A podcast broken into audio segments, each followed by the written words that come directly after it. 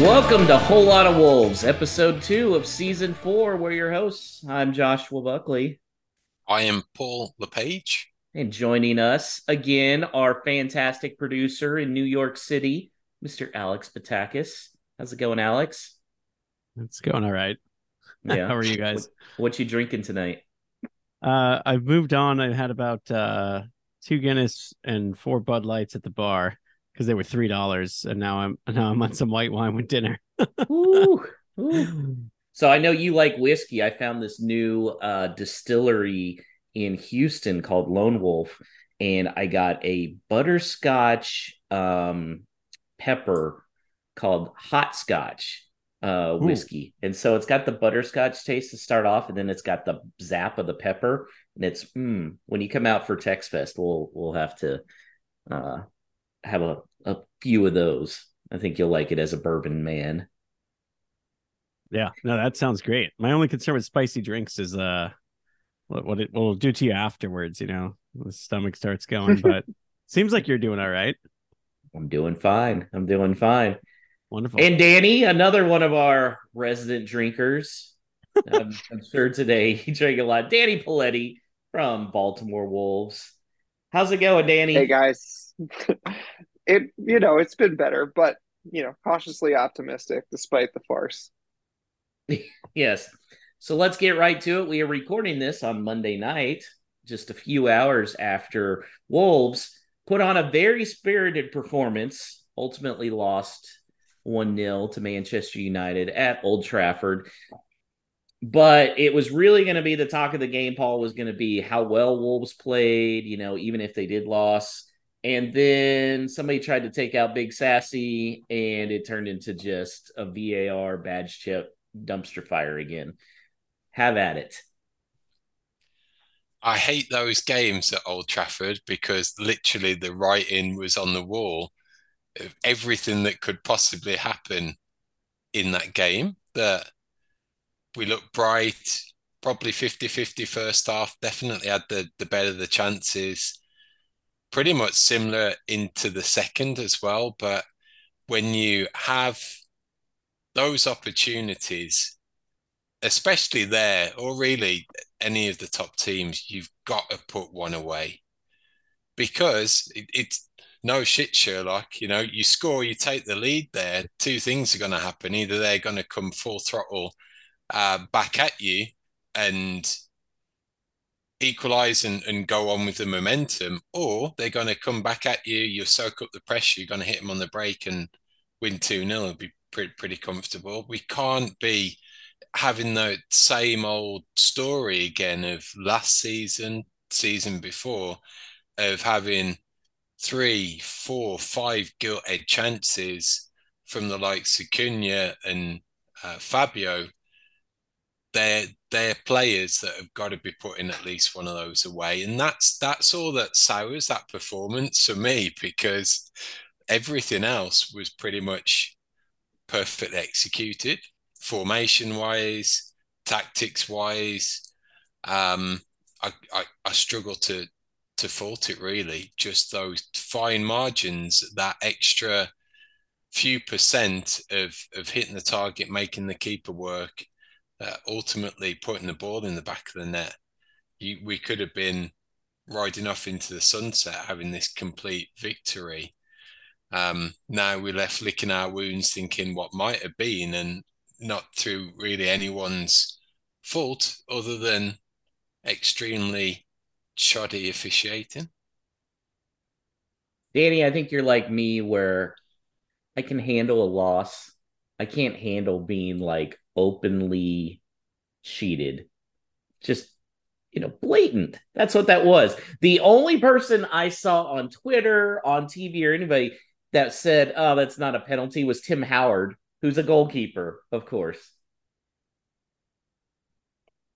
Yeah, it it was wild. You should see my my buddy Edgar. He was uh he was livid. As you know, I've taken a more zen approach to this season, you know. Uh as I said, you know, goals are just one small part of this game that we call football and uh you know, Wolves are sometimes uh not interested in doing that part of the game.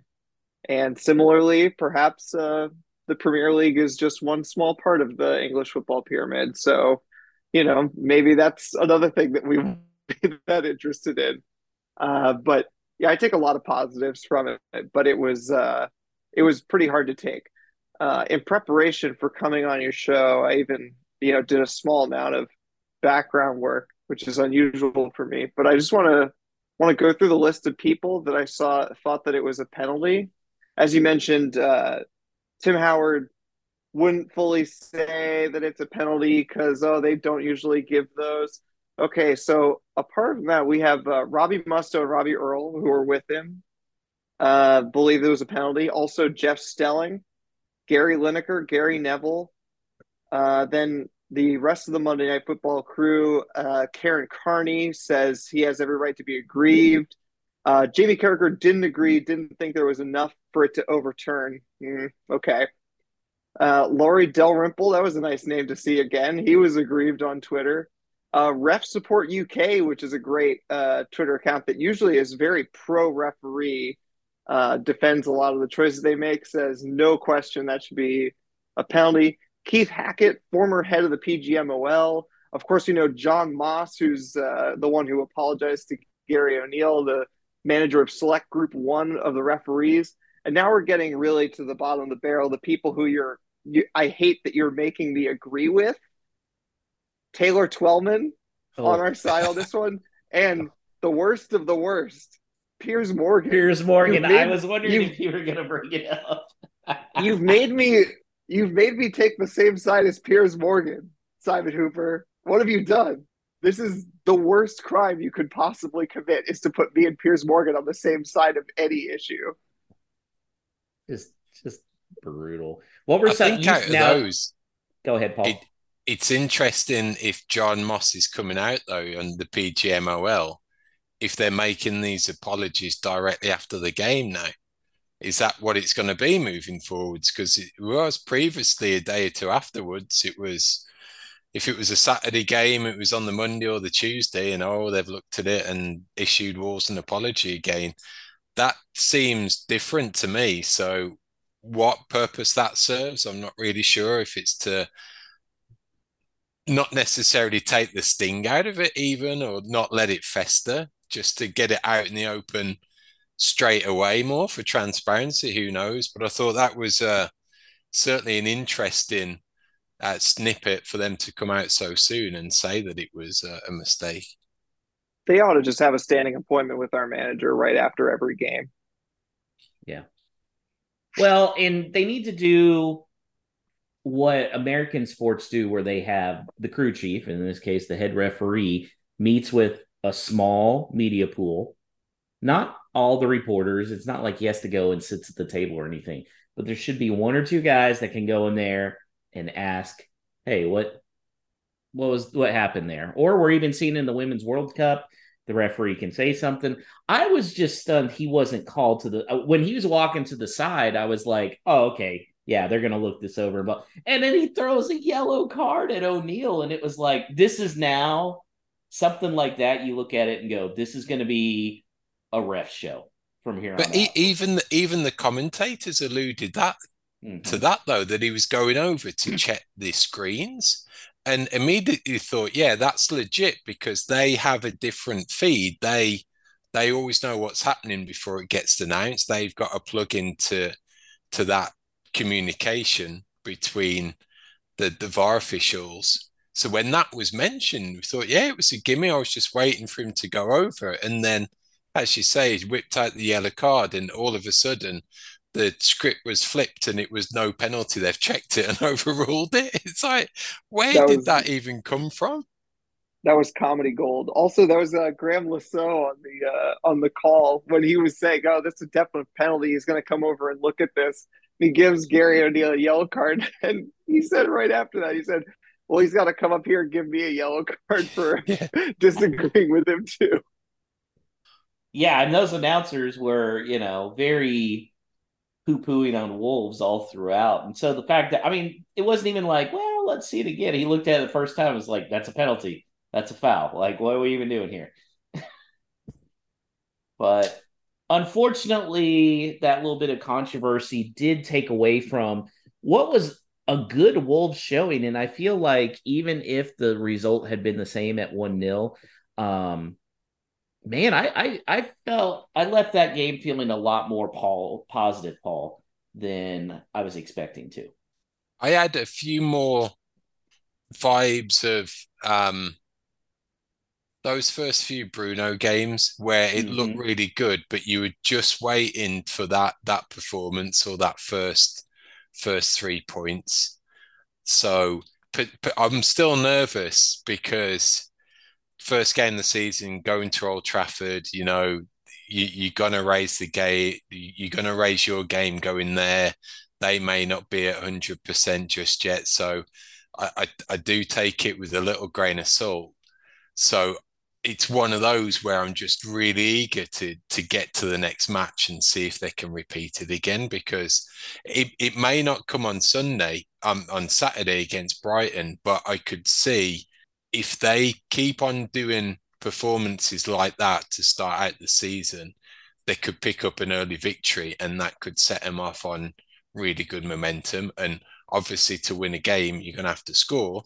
And hopefully, that goal one brings two, and then that adds a little bit of momentum as well. That someone may get on a streak if it hits the back of the net, and suddenly you get a a, a forward player scoring, and then all of a sudden he's two or three goals in and, and looking in really good form. So it's one that I'm I'm not getting too overly excited with because it is tremendously early days after such a such a crazy summer, you know, to to put that performance out in in the past week, just with a brand new coaching staff, brand new manager, uh, to do that's phenomenal. So let's just get onto the new game and see if they can maintain it next next game. See if they can maintain it. Danny, that midfield was really exciting, and they really dominated large portions of that game. Lemina, uh, you wouldn't even know Mason Mount was out there. Lemina had him in his pocket the whole time. João Gomez, fantastic performance. Um, you know, Matheus did good. What were your thoughts on the midfield? Yeah, I mean, we're easily the better team for I don't know eighty percent of the game. Uh, honestly, most of the first half um, was kind of all one way traffic. I, it was. I remember we were getting towards the end of the first half, and I thought, have they even had a shot? um, it was, I think, something Paul said. You know, thinking about Bruno Lage's first games in charge, it's like the I feel a little bit more controlled in this, and maybe I'm sort of looking for minor differences here, but you know, the Bruno Lage games were so chaotic. It was wild. And this this was a bit chaotic too. There was a bit end to end.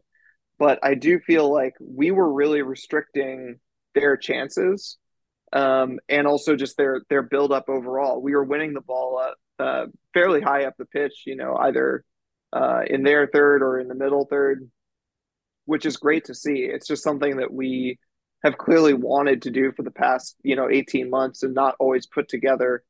Um, and honestly, it was, you know, a more complete performance than even some of our better performances last last year where we actually won, you know. I mean, think about some of the best performances last year, you know, against Liverpool at home.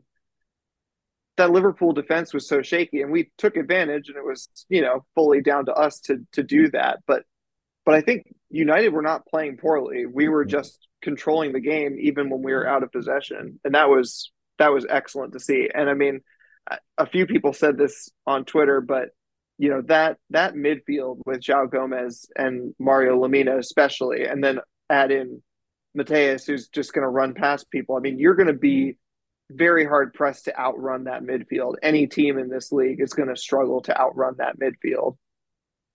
They're all over the place. I mean, Gomez was everywhere. It was just, it was so much fun to watch. And like I said, Lemina was a, a brick wall as well on Mason Mount. Like it was a lot of fun. Um, Paul, I really feel like all that was missing was a goal from Cunha and this would have been his coming out party. Like just really spectacular performance, uh, some great runs, fending off uh, fouls and still getting breakaways. I mean, what was your thought on him?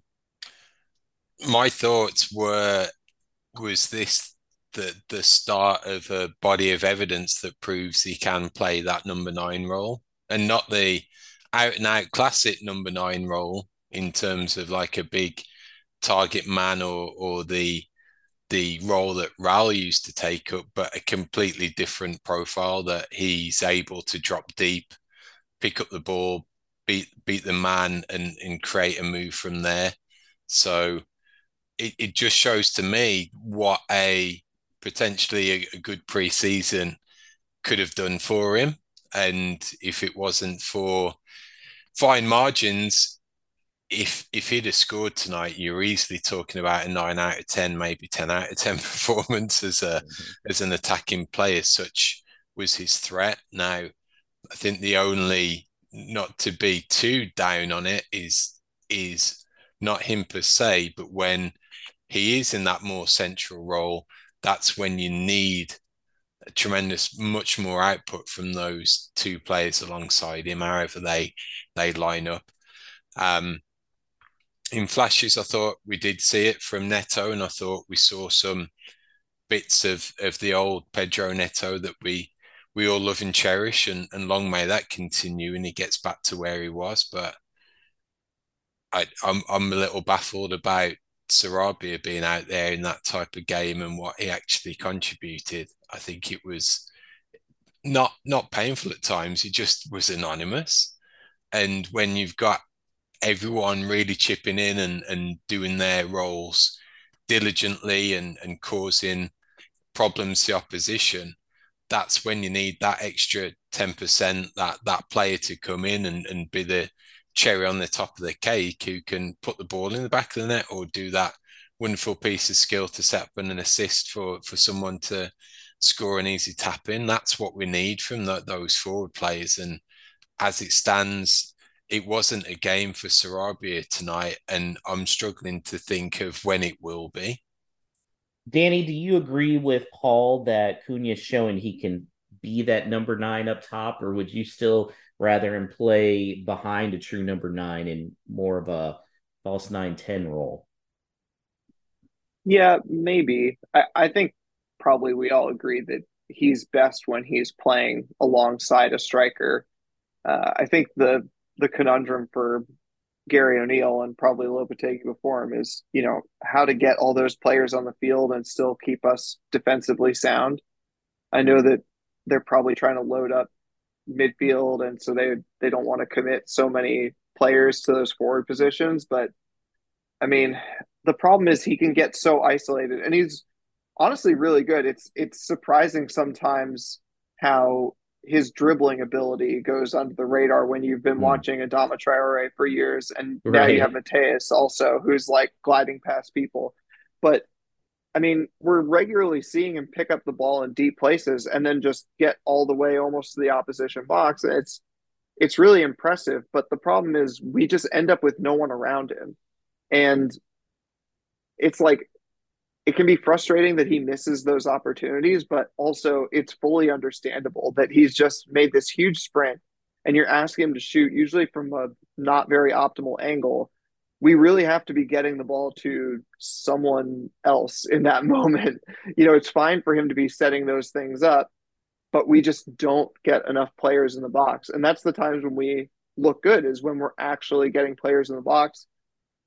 I love that we have some of these uh some of our midfielders really have an instinct to go up there. Like I mean, Matheus obviously, but also João Gomez, even though he's you know more known for his defensive work, he really does know like when it's time to push up and be a part of that attack. And that's when we can use Matheus best. So whether or not he plays with a striker, we need to see people moving up with him. I think ideally it's with a striker, and I think ideally it's with Fabio because they seem to have a pretty good understanding. But honestly, I'm happy with all three of them. Him and Fabio and Sasha seem to all link up very well in whatever combination. So as long as we're playing two of them, I'm probably going to be happy. Paul, I thought Fabio, he wasn't on long, but I thought he really showed a lot of positives in the fact that he wasn't tentative as well at all. The ball came towards him and he was shooting. And that's what I like to see out of a number nine is just keep shooting the ball. You see that from a lot of the big guys. um, that do it. What were your thoughts on his short appearance? Confidence wise, it looked there, which mm-hmm. was good.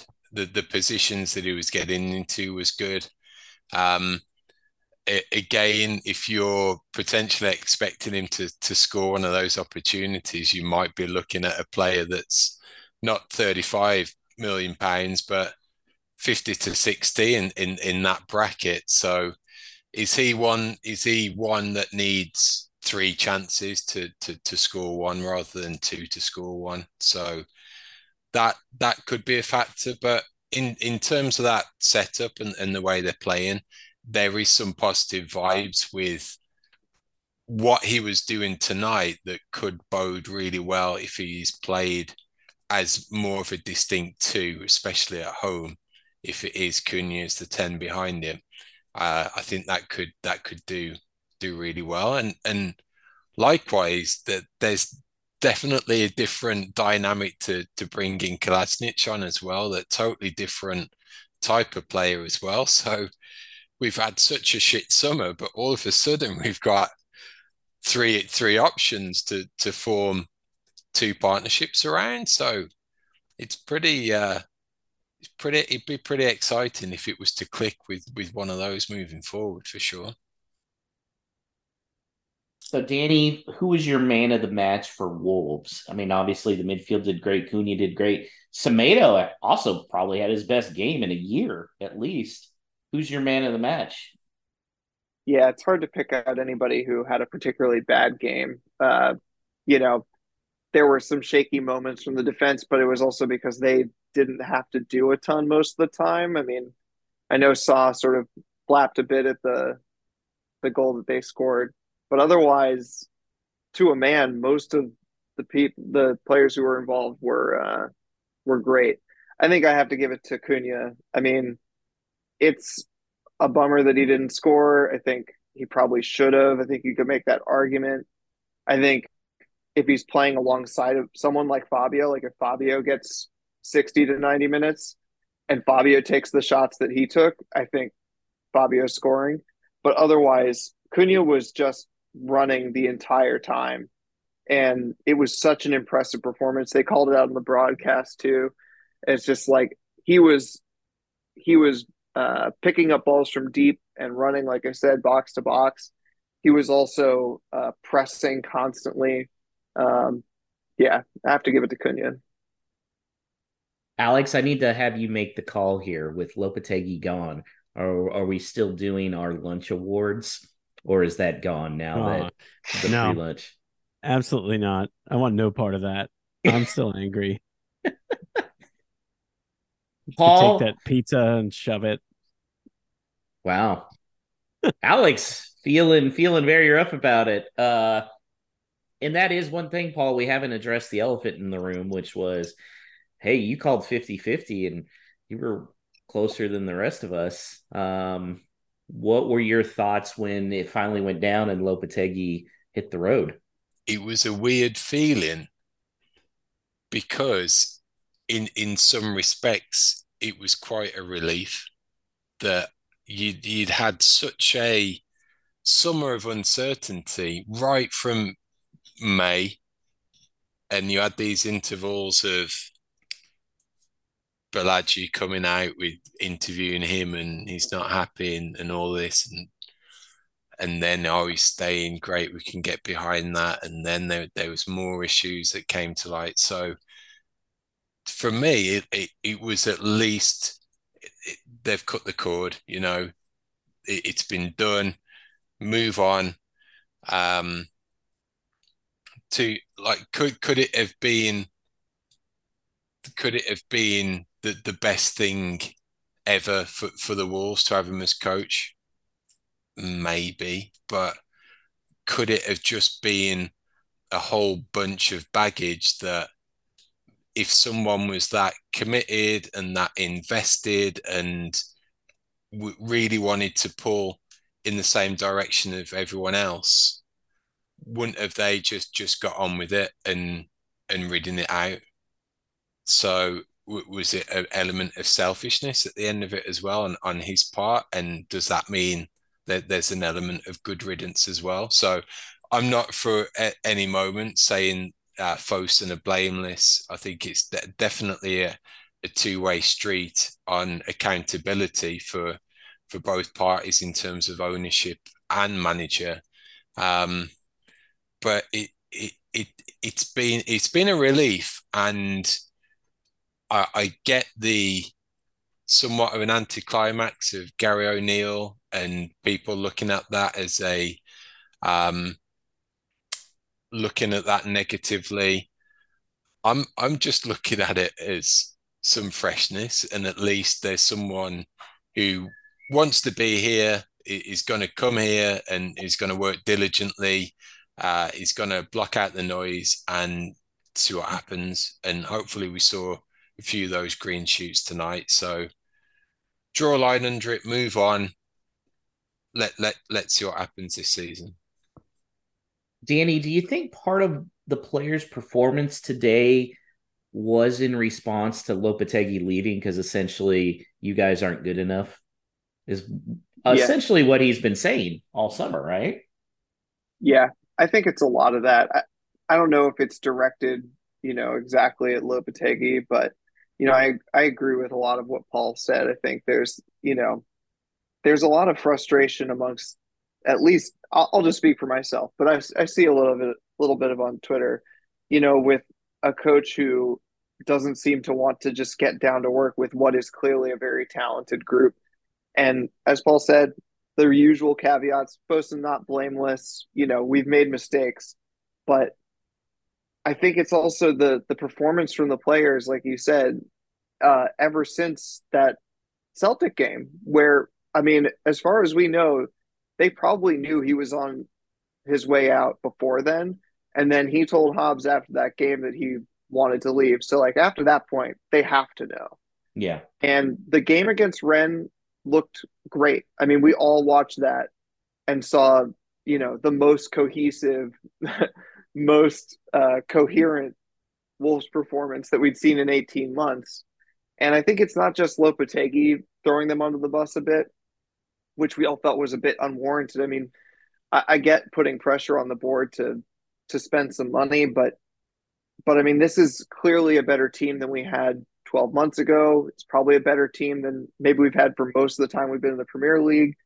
Uh, but it's also the media in general. I mean, here I'm gonna, you know, say the thing that I'm aggrieved about.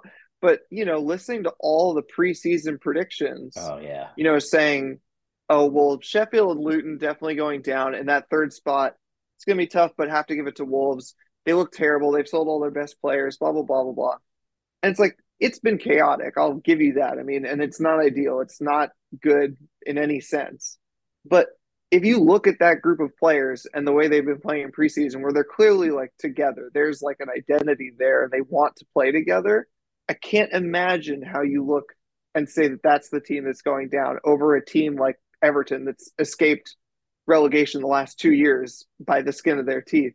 It is, and I'm sure that they see that stuff too. You know, every every piece of media I've seen has said Wolves very likely to go down, and they're looking around saying, "How? We're better than that, and we're going to show you at Old Trafford on first night."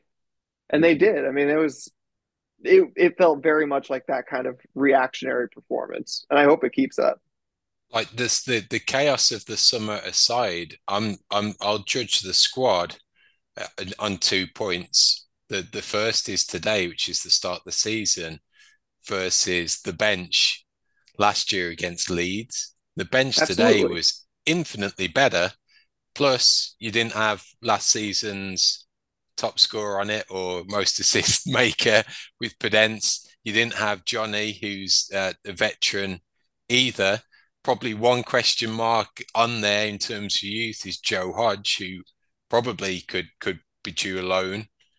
Out out of that, that's that's much more better than it was this time last year. The second point will be when the transfer window closes, but could it be at that point that what Hobbs has been saying actually bears fruit and it will happen late, and I don't expect a flurry of signings, but those two or three, maybe for depth, um, especially in the centre back, maybe another uh, forward or maybe another wide player if Podence goes. Uh, maybe loans, they explore that market a little. Um, if we are playing with this financial issues around our net, then you, you've got to be smart, you've got to play smart, and you've got to utilize all the avenues that are open to you. You don't want to cut off your nose to spite your face and say I'm not going to loan a player from a top six team to to better their team in the long run. You you want to do it to to better yours in the short term. So if that happens at the end of the, the transfer window, we could have a really decent decent squad. And it is just naivety of those talking heads and not a lot of thorough research that have seen all of these departures and chaos around the coaching staff. But really, you've lost one legitimate starting player out that 11 who when he wasn't playing for two games last season the team still performed pretty well. So let's let's see again when the when the window shuts. That's going to be another uh, interesting point.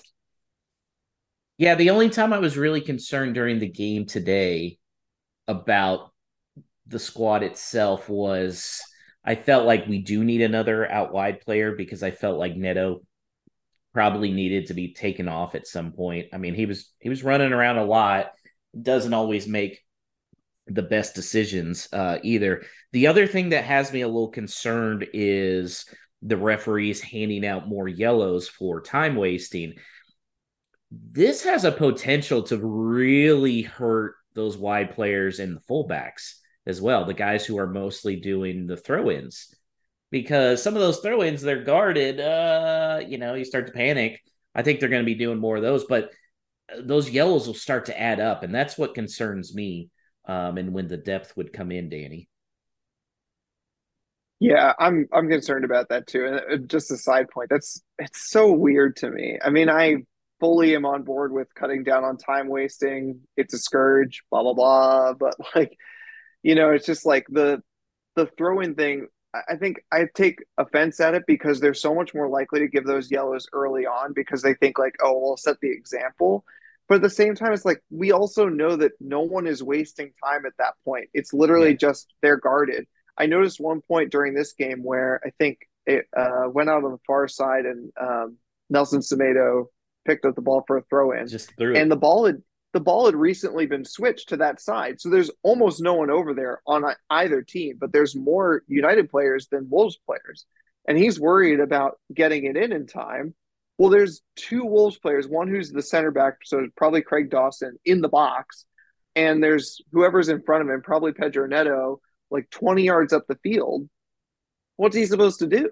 You know? Mm-hmm. And it just it's it's such a weird arbitrary choice uh, for a lot of it, where it's just like, uh, I don't, I don't really understand why that's the line that we're drawing. I guess, um, you know, and it is something we're gonna have to look at. And I am worried about squad depth in that regard because if you have players who are out for a game or eventually out for three games for accumulation of yellows, it's just another thing that's gonna help the the big teams that can have a huge bench full of backups, you know.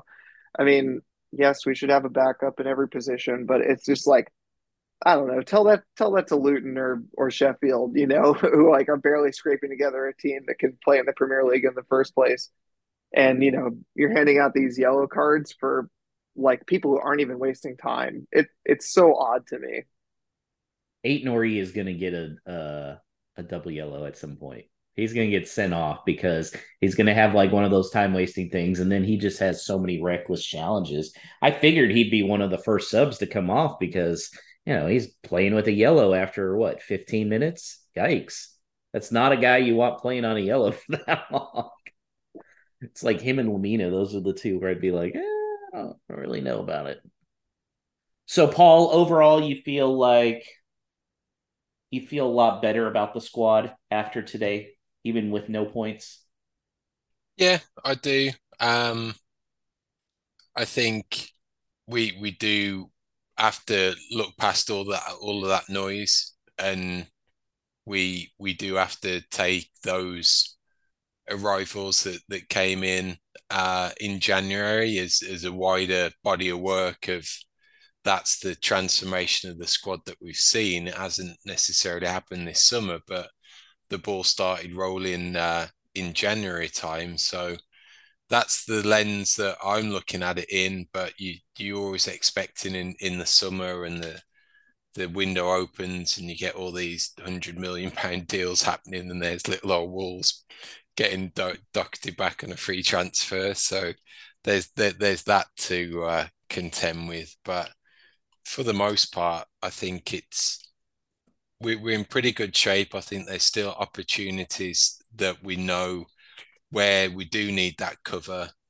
and still at the same time, you you are crossing your fingers and your toes and praying to the gods of injury that they can look favour on us for a season.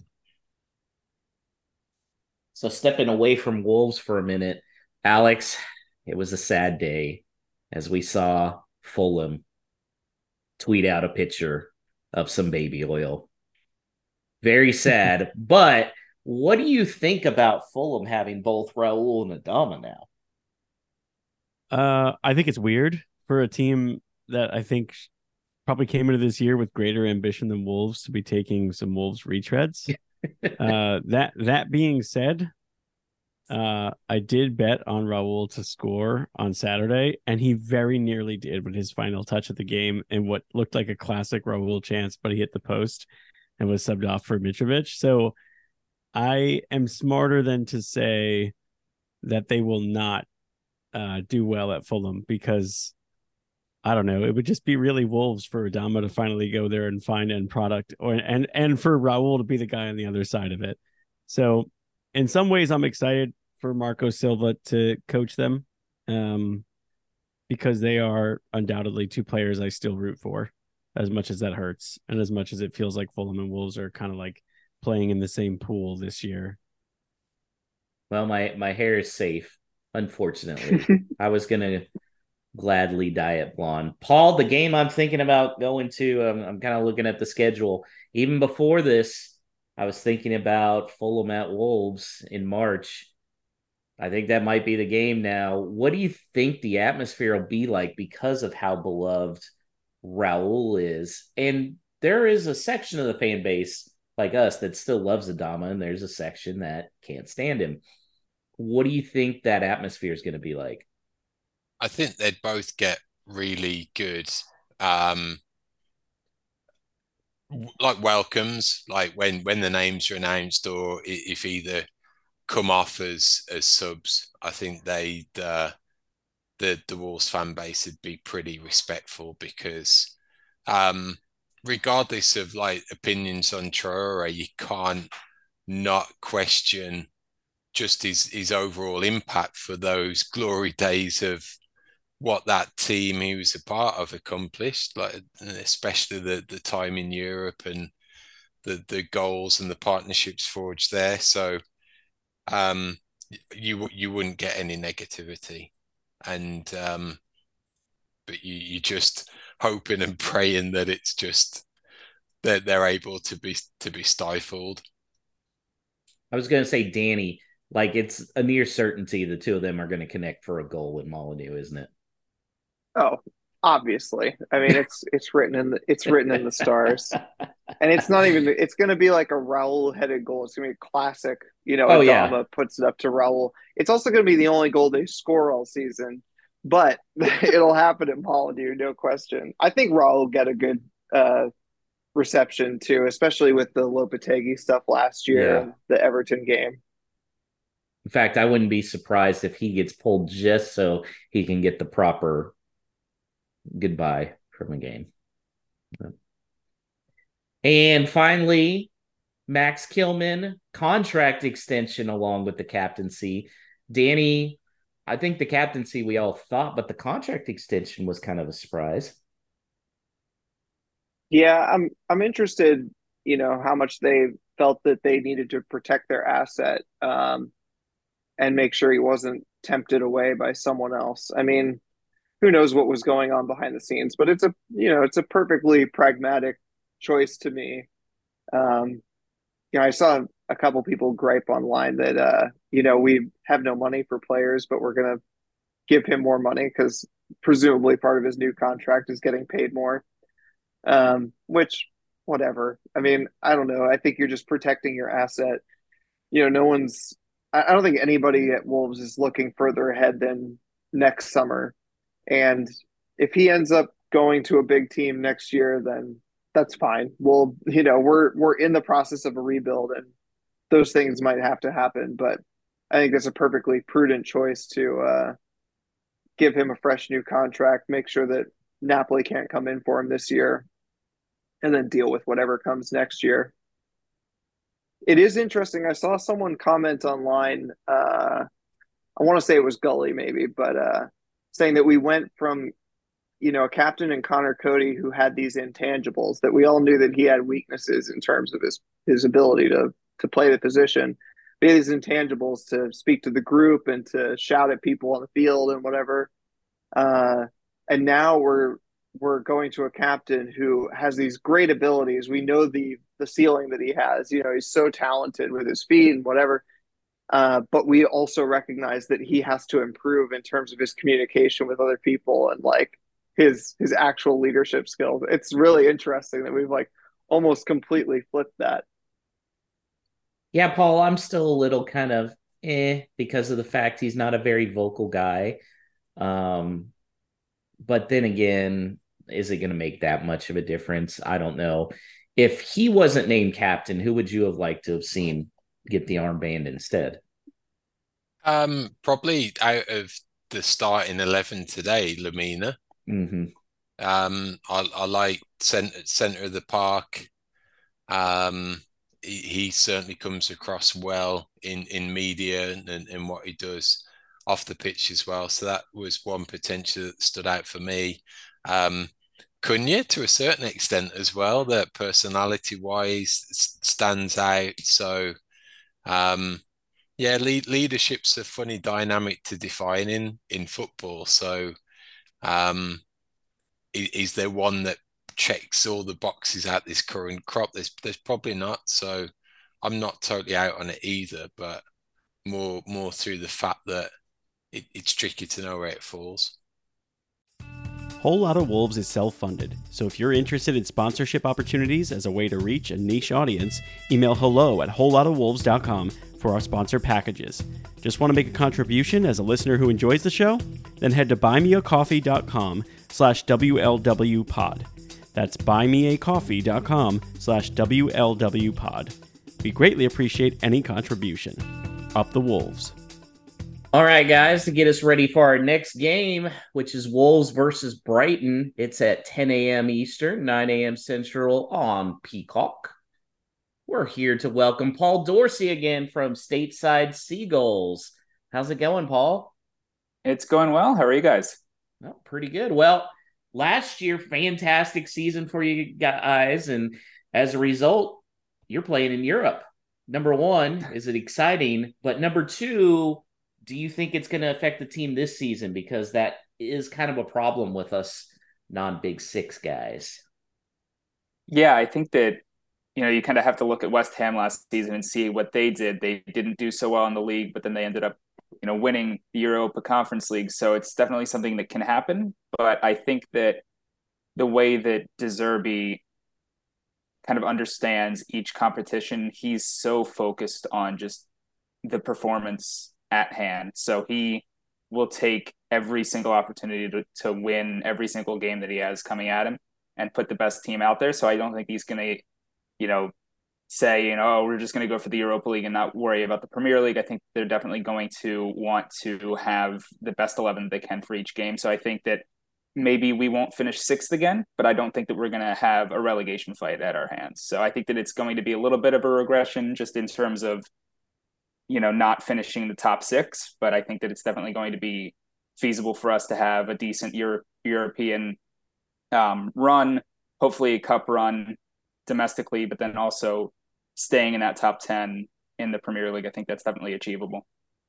Hey, Paul. So as you guys sit here, you know, it's mid August as we record this. You've got a huge influx of money coming from Chelsea for the sale of Caicedo. So maybe it's, um, you know, not necessarily reasonable to ask you what you know what it is they're going to do with that money because it could be TBD. I think the transfer was finalized within the last like 24 hours. But like, what do you think will happen with that? I mean, you guys are obviously great at this, um, but I don't think there's ever been a sale quite to this level for for Brighton. So, what do you think that influx of cash will mean for the club? Yeah, it's it's challenging. It's crazy. I know that kind of our mo has been signing a bunch of like one million pound signings from Paraguay or wherever. So being I, I don't think we're going to sign 110 players from Paraguay. But I think that you know I know that we sign or that we are in discussions for signing a potential replacement, kind of for Caicedo. I saw I, I can't remember his name, but there's maybe somebody coming from Lille um, for around 20 million, I think. And then we did sign João Pedro this summer for 30 million. He's our record signing so far, so that's already a splash of cash that we've had Bart Verbruggen came in. He's a keeper. He came in for around 20 million pounds. Um, I know we were in talks with potentially Tyler Adams and Mohamed Kudus. Don't know if either of those signings are going to happen, but there's definitely momentum. And I think there's definitely, especially with Caicedo leaving, with Mac Allister leaving, opportunities for us to spend some of that money. I just don't know if we will and to what extent, because it's definitely something that we haven't done to that degree before. Obviously, I mean, nobody's had a, a signing like this before, really. So, or a, you know, a signing go away and, and have that influx of cash come in. But it's going to be interesting to see how we kind of figure out our strategy with, with signing a bunch of younger players who don't cost a lot of money versus, you know, having a European vision to look forward to and all this money coming in from Caicedo's sale. So it's going to be interesting to see what we do, but I think that we definitely will be seeing more incomings before the transfer window closes. Is one of those guys going to be Coco uh, Carrasquilla from Houston Dynamo? Me and Paul are familiar with them. Gold Cup MVP. I, you know, I, I, that would be, that'd be interesting. It wouldn't surprise me. And honestly, Brighton, uh, yeah, they they find players from who who only knows where and makes it work, and then they sell them for a hundred million pounds a couple years later. So who, who knows? I'm not just pulling sign. that out of my butt. I will say that that's been a rumor amongst Dynamo fans is that Brighton was one of the ones. I haven't heard that one, but it, it, again, it wouldn't surprise me. Nothing surprises me with Brighton with transfers. Look, anytime you got a guy named Coco with an afro on your team, it's an A plus for the fans we had Cucurella, so I, I, I don't know if the fans are going to be too happy about that anymore. But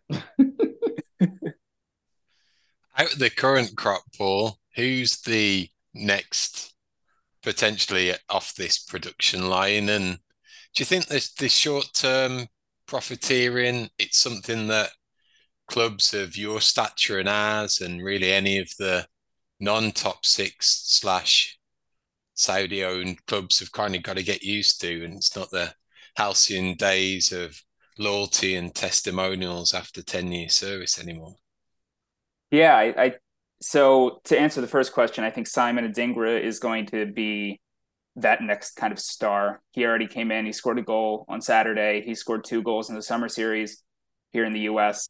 Um, and he's kind of a Mitoma esque player, came from USG last year.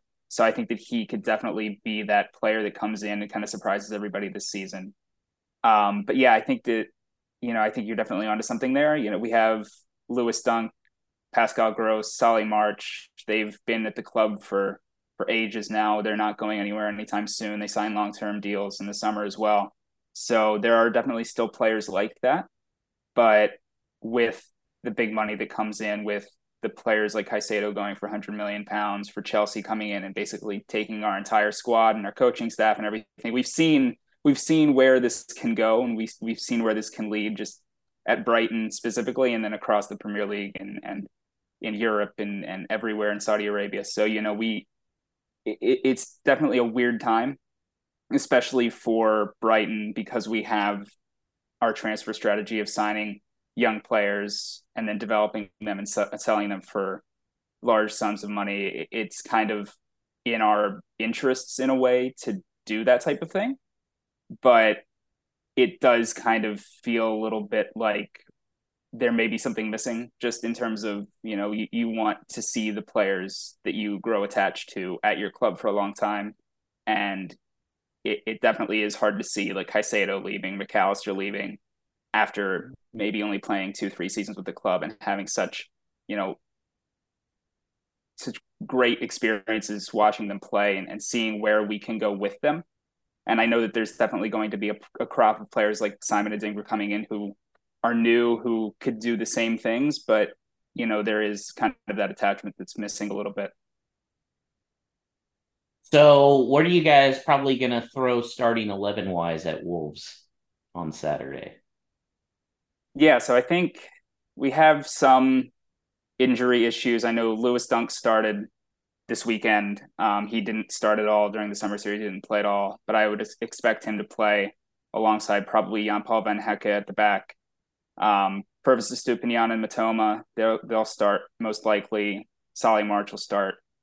Um, and then it, it's kind of a toss up. Maybe Evan Ferguson up top, or maybe Welbeck. One of those two, probably. Um, Joao Pedro probably as well.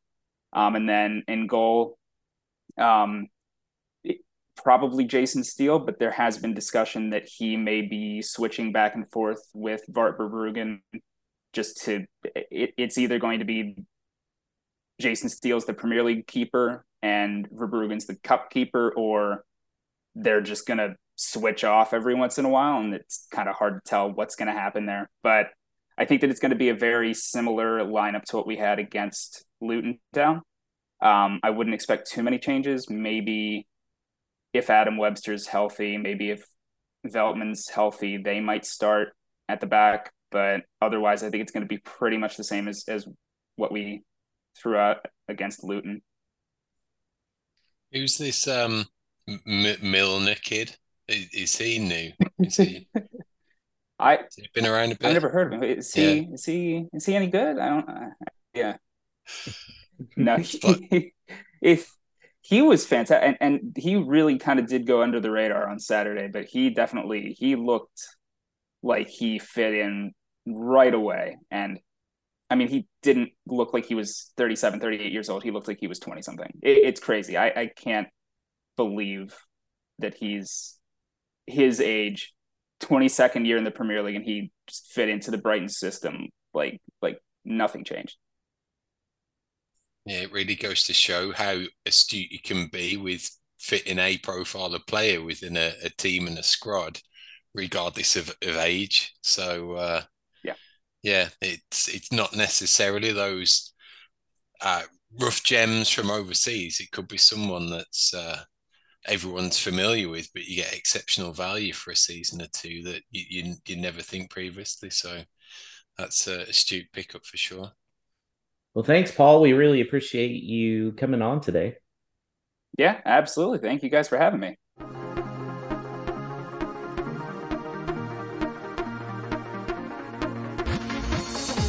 All righty. Thanks to uh, Paul Dorsey from Stateside Seagulls for jumping on with us. Paul, what stood out to you based on what Paul, the other Paul, was saying? I just got horrible flashbacks to that away trip from last year and some of the names that he started to mention I completely forgot about. Talking about what which is the next player off the production line that they're going to sell for for millions, and I totally forgot about Mitoma and and what he can offer. So uh, it it it it has brought a few nerves back to the uh, to the forefront of the the type of opponent we're going to come up against on Saturday. Danny, who are you scared of the most? I mean, I think for me, it's uh, it's probably Mitoma. although I mean Evan Ferguson is so impressive um, for such a young player. Um, but we we saw I think both home and away how Mitoma just shredded through even really good defenders that we have. I mean, obviously that away game at Brighton was an aberration for a number of in a number of ways. Uh, but you know, we just watched Nelson Semedo have such a good game defensively. Um, but he also I think got torn apart by Mitoma in that in that Brighton away game. So I am I am very concerned about that. What do you think lineup wise, Paul, we're going to be looking at this game? It's a tricky one. I think um, quality of the opponent's going to factor into it, even though we're at home. Um, and there's an element of of it that I do. I would just like him to trot out a four four two, and at least go for it with two dedicated uh, centre forwards. If it's Cunha and Silva, and and see what trouble they can cause. Um, fight fire with fire to a certain extent, um, and we just hoping that the the dyn- dynamism of our midfield can quell them a little more than uh, it didn't do previously. And a little like tonight, how there was definitely cases of Lemina was being purposely sat more deeper or purposely on the shoulder of Fernandes at certain times to, to stop him from playing. So is that what they've got to do? They they may set up more attacking, but go man for man in certain situations to try and stifle them, even though we're at home. How about you, Danny? What are you predicting from the starting eleven? Yeah, I, like what Paul said. I think that's probably what I would expect. Although I'll I'll give you this uh, as an alternative. You know, I, I could see a world where we don't really change anything. That you know the the team that he put out to play United tonight, you know, I think was very much set up to control the game, whether in or out of possession. And I I have to say that there must be something, you know, that maybe O'Neil and certainly Lopetegui have seen in Sarabia that shows that he's very useful for that. And I, I get it on some level, but I also see why people want a lot more from him but I just I wonder if we'll do something similar where you know we're we're to feel out the game and we're to try to just control it as much as we can even if we don't have a ton of the ball uh, and then see where we end up at halftime. I could see Hee-chan Hwang starting in place of Sarabia. I think that's probably the obvious move, but I would like to see Cunha and, and Silva together. I think I think that's kind of what most of the fans are are like begging for. We just want to see what that looks like just once. I think if you're going to have two people breaking for the goal, those are the two that you want. It you know, they're not really the same types of players, but it is the only thing that comes close to reminding me of that like Raul and Jota like yeah. we've sprung the counterattack, but we only have those two players. No one else is going to catch up to them. Who do you want those two players to be? for me, it's got to be Cunha and Silva. Mm-hmm. So, I, can I just ask, you know, if someone could explain to me maybe what if you drop Sarabia for Silva, you're really losing because Cunha and Silva's work rate are really high. Like I don't think you're sacrificing balance on the defensive mm-hmm. end that Sarabia brings because he doesn't really bring any. So like, what I don't know. Like, what would you really need to change? And like, why is that too attacking as opposed to Sarabia playing where he was playing? I think even tonight? strengthen the midfield as well. If Cunha is naturally taking up that deeper position anyway, does he take up uh, an extra body in the middle of the park? And that makes it more defensive, not intentionally, just by the fact that that's where he likes to set the plays from. So yeah. is it better having him in the middle there or Sarabia kind of floating about more out wide anyway? So as it stands, I'm I'm I'm in more Camp Cunha. Yeah, I mean, I think the way I look at Sarabia is it's not so much a whether you're going attacking or you're defensive. It's more like how much are you seeking to control the game? Like I and you know i'm i'll hold my hands up and say i'm no expert at any of this stuff um, i'm just trying to get whatever i can off of off of twitter and the couple of books that i have but um, you know, I see him still like kind of like Moutinho or like the way Moutinho should have been played the last 12 months, which is that like he should be brought in in specific games and probably at the ends of a lot of games when we're trying to control the game. Mm-hmm. Like you mm-hmm. think about that game against Liverpool at home where Moutinho came on and was so influential. He sort of had the hockey assist for the final goal, but it's, you know, like the thing the little things that he does that like helps to get gain back possession or to like start a counterattack are really useful. And i i get that sarabia is like probably extremely useful to a manager but in a way that is very hard to see while you're watching the game. Um but i coach I on the field. like, coach on the field. Yeah. Yeah maybe that's it you know? I mean uh but I I admit that I would love I would happily sacrifice him to see the the Cunha Fabio uh two up front. It just feels like a safe move where like Gary O'Neil has said like the one thing I want from these guys is to attack. And like yeah, they did that. But mm-hmm. that attack would have been way more threatening if it were Fabio instead of Sarabia. Like you said, Danny, I feel like he's a really good bench option once you could get a goal.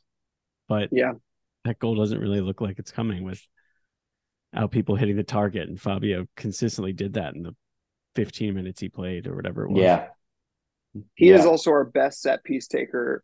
And it's a low bar, but he's our best set piece taker by a long, long shot. yeah. You don't like Neto soaring it over people? put get put João Gomes at uh at set pieces. I want to see what he can do. it's like every so often Saiss would line up to take a free kick and then he'd hit the bar. And it's like, why why are we having this guy take the look? yeah. Or finally with Neves last year. It's like last three games, suddenly he's taking him and we look great. I don't, I don't, I don't get it. I don't get it. Well, it's prediction time. Paul, you're not starting off good, man. Paul had a one-one draw uh, out of this game, so he got no points. I will um, caveat that was pre Lopetegui leaving. Oh, so oh, so what would you have done after the fact then? I definitely said a one 0 loss. Uh, definitely. Well, well, hang on. Did did Paul get an apology from the PGMOL? He should have had a one-one. Yeah. Uh, I'll check your mailbox in the morning.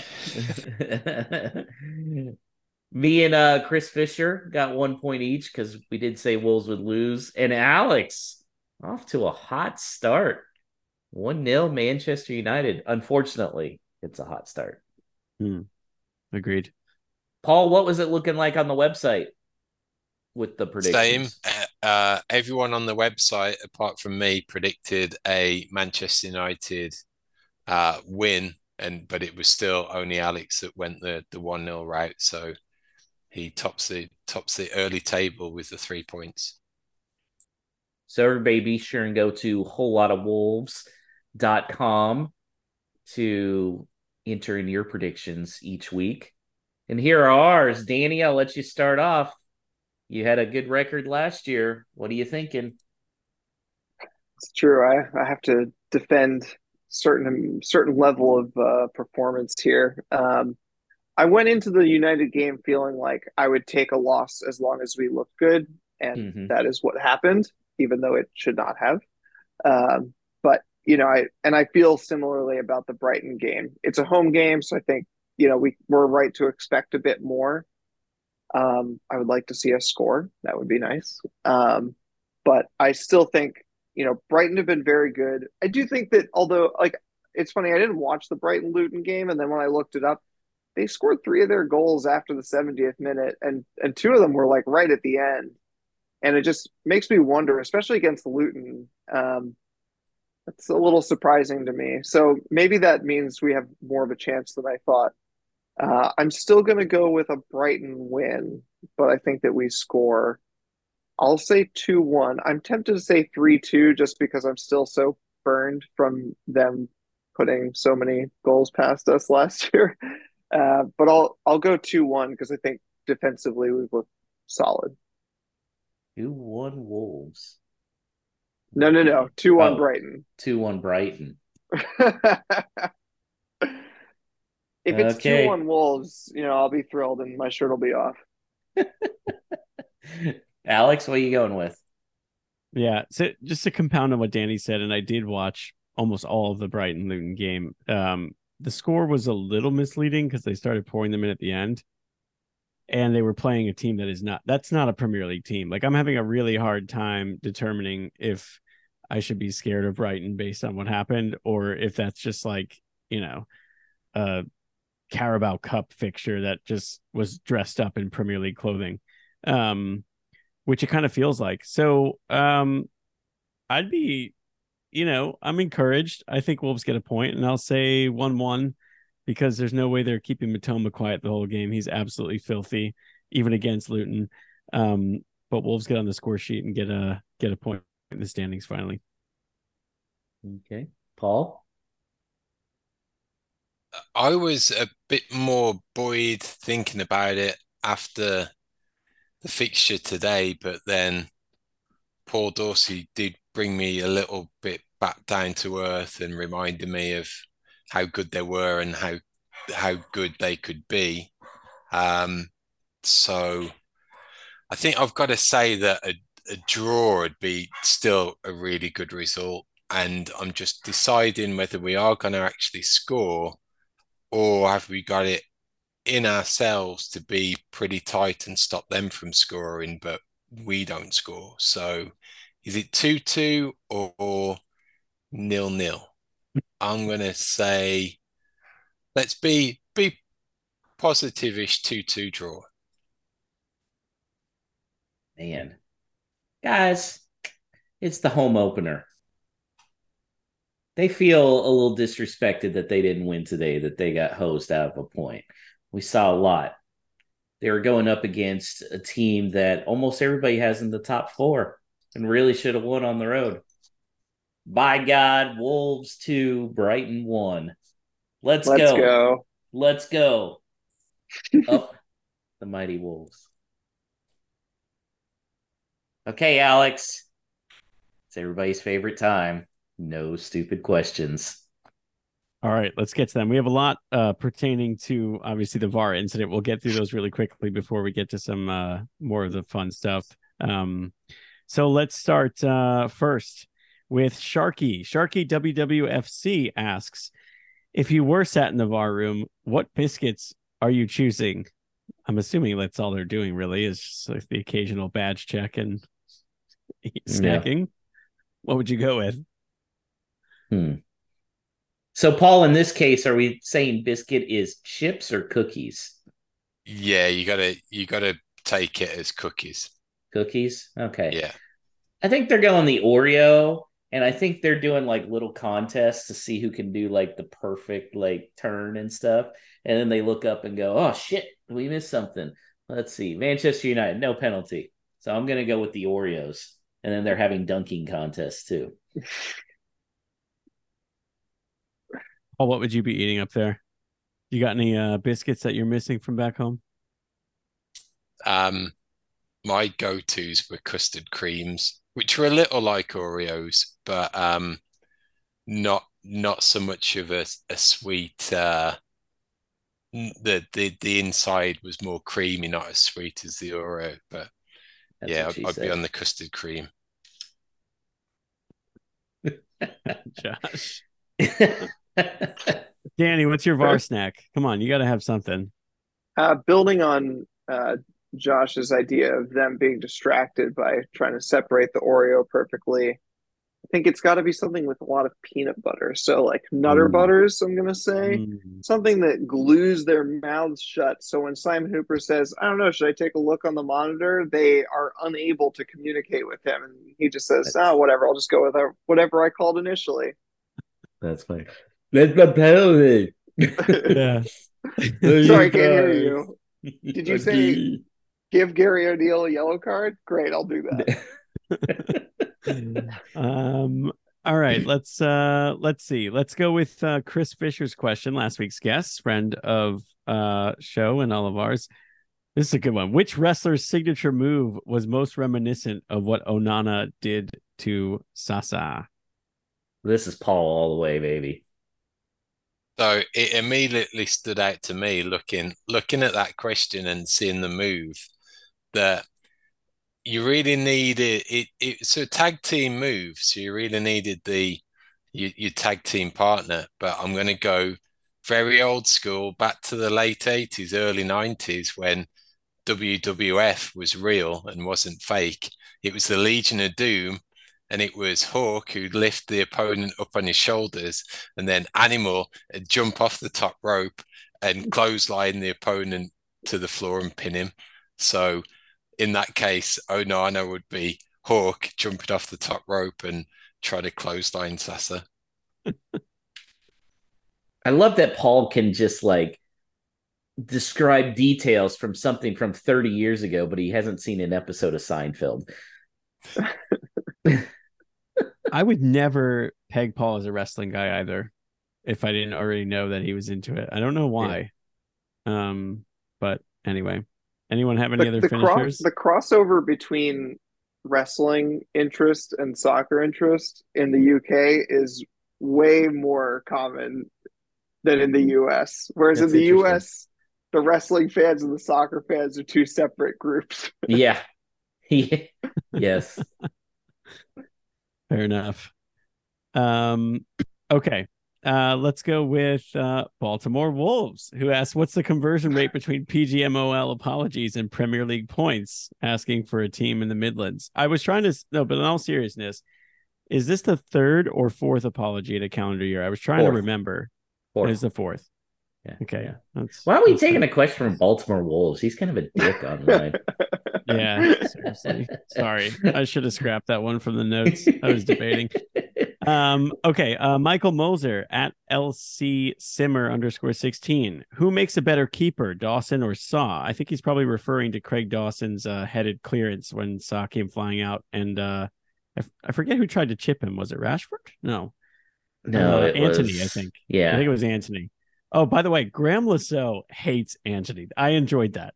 Like finally, there was some commentary bias that in a Wolves match that wasn't against Wolves. Um, that was hilarious when they were talking about man of the match, and he was like, "Well, it's not Antony."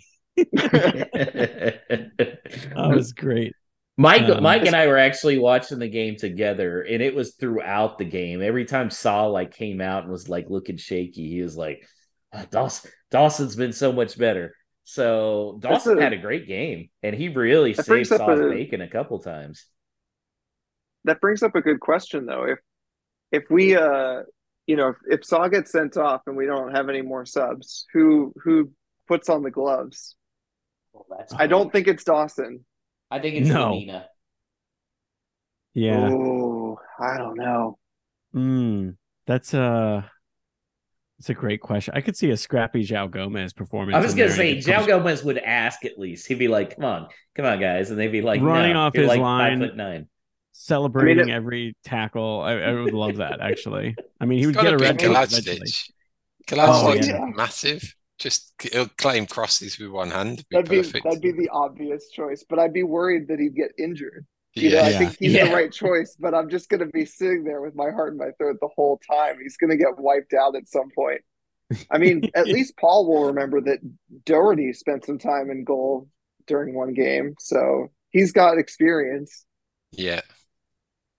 Let's uh let's hope it never gets to that, and uh, we never have to worry. It's going to at some point, though. Yeah. Let's be honest. It's Wolves. Yeah, and it's Jose Sá who um could lose his cool every now and then. Um didn't have much to do today though, gotta say. Pretty quiet. Um, pretty quiet in a good way. Um okay, so uh let's move to Todd DeWitt, uh, who asks, What match day superstitions do you have? One of mine is that if I'm watching at a bar, I will never close my tab before the full time whistle. That's mm. a that's a very good rule. I very much support that. Uh what do you guys do you guys have anything? Uh, so when I'm at the ball and I uh bar and I got this from from um our good friend the late Clive Hill, he would always he'd get his one hopadillo for the first half, and the waitress would come and he'd go, no, no, no. He'd wait until the halftime to order that second one. So he'd never have more than one. So I started picking up on that same beer, Hopadillo. And then when I'm at home, I'm a I'm a socks guy.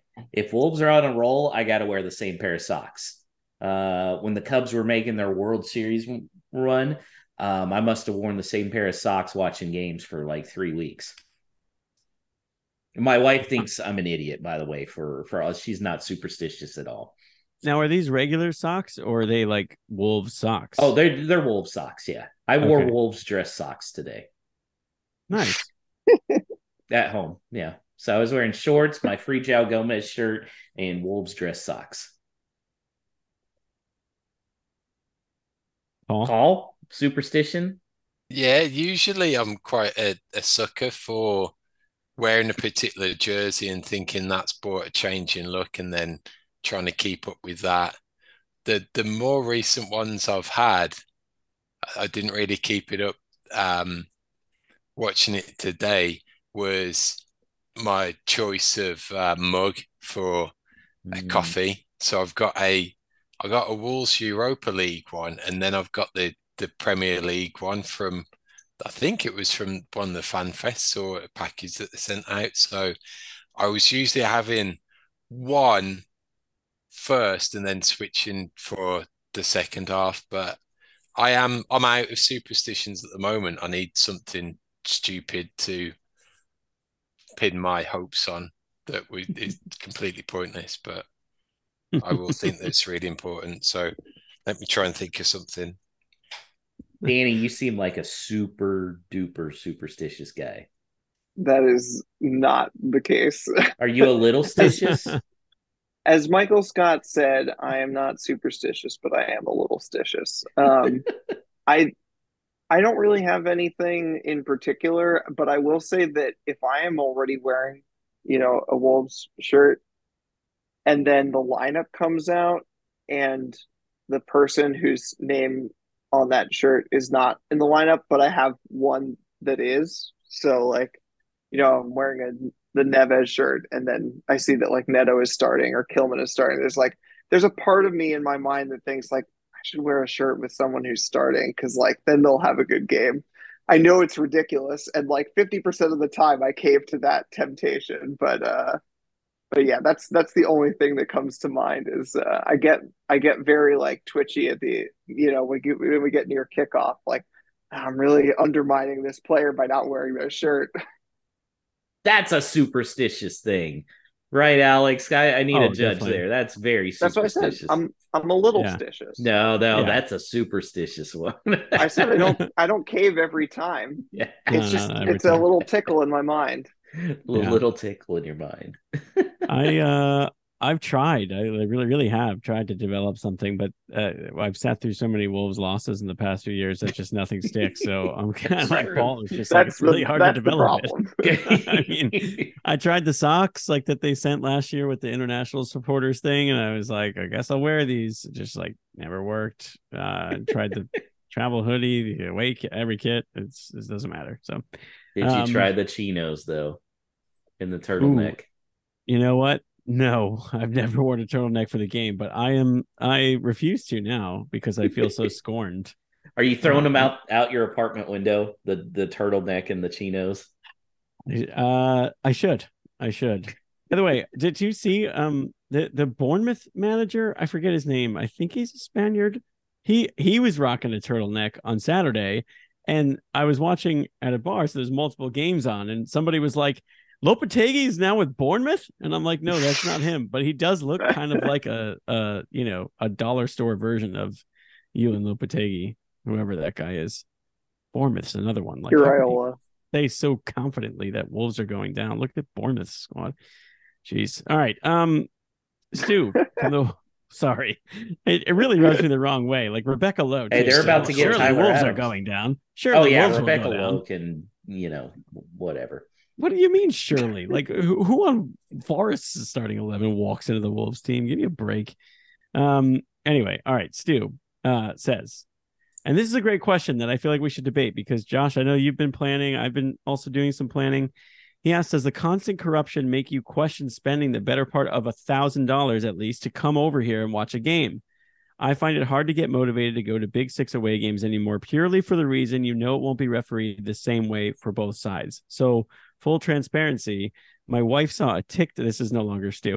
My wife saw a TikTok uh, of London at Christmas time that was so festive, where she was like, maybe we should go to the UK in December. And I'm like, well, that would be great because they play two games a week in December. And there just so happens to be a week that Wolves are at Arsenal and you got to fly into London and then home against Forest. But Stu's question, I think, is a good one because, like, Wolves at Arsenal, if that same thing happens and Ramsdale comes out and just, like, you know, gives the people's elbow to Fabio Silva, they're not giving that. like, Yeah. It's kind of crappy. I don't know. What do you think, Josh? I know you've been talking about going over. Does like the Yeah, way it feels like the world is against Wolves like make you question it? So you really have to be going knowing that you're going for the experience and not necessarily for the win or the loss. Uh, everybody knows I'm an Alabama fan. I went uh, to the game in College Station, Alabama versus Texas A&M. This was Johnny Manziel's last season, and they went up 14 uh, 0 on Alabama quick. And I looked at my brother, and we had spent like $400 on the tickets. And I was like, did we just spend $400 each to watch our team get massacred? Thankfully, they came back and won. But that was one of those, it's a short trip for me, or even if I had gone to Alabama for it. Whereas if you're flying to England and stuff, you just have to already prepare yourself that, especially since it's Wolves, they're probably not going to win the game. You just hope, I think you're going there hoping that there'll be some goals and it'll be an exciting game. You know, like today, I, I wouldn't have if if that game was at Molineux, the first 90 minutes, even if it ended 1-0, I would have felt like that was a fun game. I'm glad I went. Mhm. Now at the end, yeah, that would have pissed me off, and I would have been like, I can't believe I flew out here, you limey bastards. But um, Yeah. you know, Danny, There, Yeah. there is a there is a benefit though. I mean, I know we had a even an afternoon game here, but you know, if this kind of craziness happens on our typical kickoff times, you know, 10 a.m. for me, 9 a.m., whatever, even those early games, it's really not socially acceptable to uh, rage drink at uh, 11 at 11 a.m. Whereas, you know, if you're over there and and the game is kicking off in the evening, you know, at least you can then go commiserate with other Wolves fans in a pub somewhere. Whereas, you know, you just have this whole day's worth of festering hatred over here. So there's pros and cons. Yeah. Yeah, fair enough. I mean, would you say that maybe you would not go out of your way to go to a top six match? Because what I want to do, like I went to Molineux, it was amazing. They did play Arsenal and it was one nothing, and it was a pretty uninspired performance. So, but like the last thing I think about is like what the result was, you know. But if you're planning an away game, which many people say is like arguably a better experience because being part of the Wolves away crowd is sometimes more of like a you know, us against the world mentality and like kind of, you know, it, that could be really fun. Do you want to go to Anfield? Like, do you want to go to, you know, uh, some of these huge stadiums and put, or like, would you just go like Wolves Fulham, where it's like just like a nice, a lot of nice little families and like they're just probably, you know, in awe that it means that much to you. I don't know. I don't I don't want to go to when Wolves are playing a big six, even if it's at Molineux, just because I'd like a better chance for them to win. yeah. So when I that look at it, I looked yeah. at Fulham and I was like, oh, that sounds like a good one right there. Should be a you know competitive game, uh, better chance for a win. It's like, yeah, you'd love to see Manchester City, but do I really want to fly over there going? There's a good chance we're gonna lose four 0 I, I don't want. That's that to me even more than the refereeing is like, ah, you know, if I want to go know. see Haaland and De Bruyne, I'd go up there and watch like Man City Everton or something. I don't know. It just shows how delusional I am. As as soon as I watched that game, uh, the the three two comeback win against City at Molineux, I think that's all I think of in terms of uh, going over there and the prospect of seeing them play a, a Big Six team is like that was such a special moment for me here watching it Yeah. literally by myself in a bar that was empty, you know. yeah. And I just think like how amazing would it be to be there for that moment, even if it's you know a one in a hundred chance or less. Me and Paul and Clive and several of the other Houston Wolves dancing around, throwing shit in the air. that was a good time. I mean, I we we've seen we've seen Baltimore Wolves after a big win and the type of damage right. that can be done. Imagine a lot of damage. A lot of damage. Imagine if that were in England, where maybe pints are a little bit cheaper and everyone else they are. Stu sent me for a living. Stu sent me a picture of the prices in um um in Molineux at the bars and a lot cheaper. One of the more expensive beers is actually Corona. Yeah. Which I thought was mm. very interesting. Well, makes sense. Has to, you know, it's not a domestic uh for yeah. them. I think it I I think that says a lot though that Stu was the one that brought up this question as far as if guys in the UK are bringing up, man, if I was an American, I wouldn't want to come over here for this shit show because of the refereeing. Like, I don't think I'd yeah. say the same thing to Sue. Like, is the NFL officiating is rough, but it's not that rough. So I would be like, oh, is it a question you wanting to come for a New York Jets game? Um, it's really sad that now yeah. it's you're having to think about that because the refereeing is so bad. Yeah, I, I would almost think it's it's easier for us to tolerate because at the end of the day we're not going on the train back home mm-hmm. and we're mm-hmm. probably going to stay overnight in Manchester or in Liverpool. And then we're going to be like well you know it is kind of cool that I got to experience that city. So I totally not get to why go into work the next day is nice. Yeah yeah exactly. Um so I think that that's probably a big part of it. So I feel like it would probably dissuade locals more than Americans um from that perspective. And just because you mentioned the NFL, for all the crap that everyone gives instant replay, and they did for the first however many years it was there, I mean it is infinitely better than VAR. like, hundred there is even the Major some, League Baseball replay is better than VAR right now. There is some ambiguity about certain rules, but like there is literally like there there's always a you know people used to be like what is a catch that was like a thing people on Twitter would say in the NFL like if what is a catch anyway like I don't literally know what anything is with VAR, and it, anybody's guess is as good as mine. And my only inclination was just to be like, well, it's Wolves, so they're not going to give it. And all the United fans at the bar were like, that's a pet, you know, like nobody knows anything. So anyway, uh, that's it for no stupid questions. Um, thanks to everyone who chimed in. Um, uh, you could tweet them at us each week. We prompt them for you on Twitter at the show's Twitter handle at WLW Pod. You can also send them in via email um, hello at wholelottawolves.com is the show's email address. So get us there. And uh, yeah, keep them coming. Alex, I'm yes. out of whiskey. So give your last little promo for Fosun Day coming up.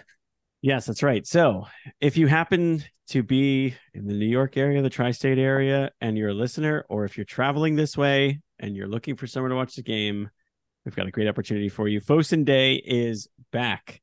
I think it's the second time that New York Wolves are doing this, but uh, basically Saturday for Brighton, for Wolves home opener uh, at 28 Liberty Street in the financial district downtown in Manhattan, which is uh, Fosun's building. So at Fosun Plaza, we're to have a massive outdoor watch party um, with people from all over. So, um, you know, find New York Wolves uh, on Facebook on Twitter. You can then find the link um, to RSVP. It's, uh, you know, Dave and Dan would just like to get an idea of numbers. I know we've got good numbers already, but if you are around and you're looking for somewhere to watch Wolves in a great environment, weather's supposed to be incredible, beautiful summer day, and outside on like a massive screen, food and drink, um, come find us again at 28 Liberty Street, Fosun Plaza for Wolves Brighton. And let's hope for a, for a better result and then we could be celebrating in the streets of New York.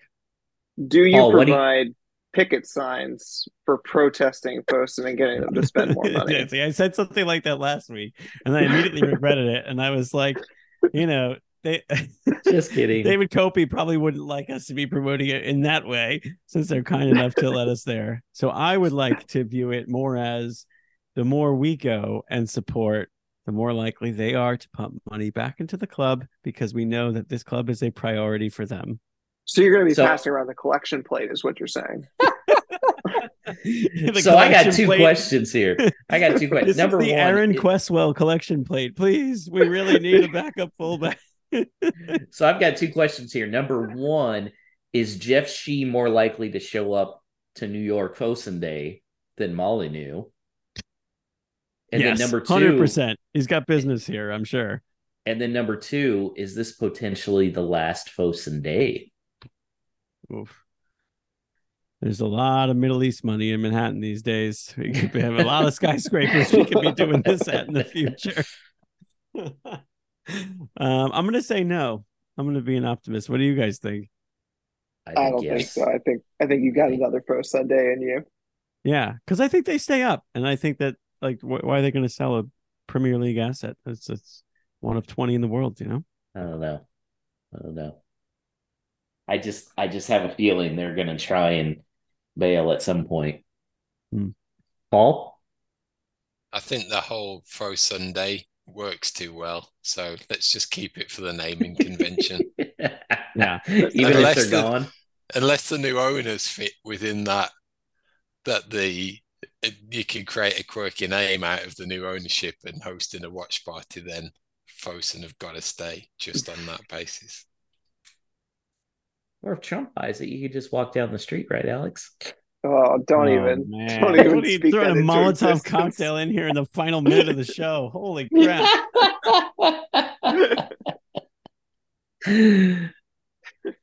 oh man. I choose chaos.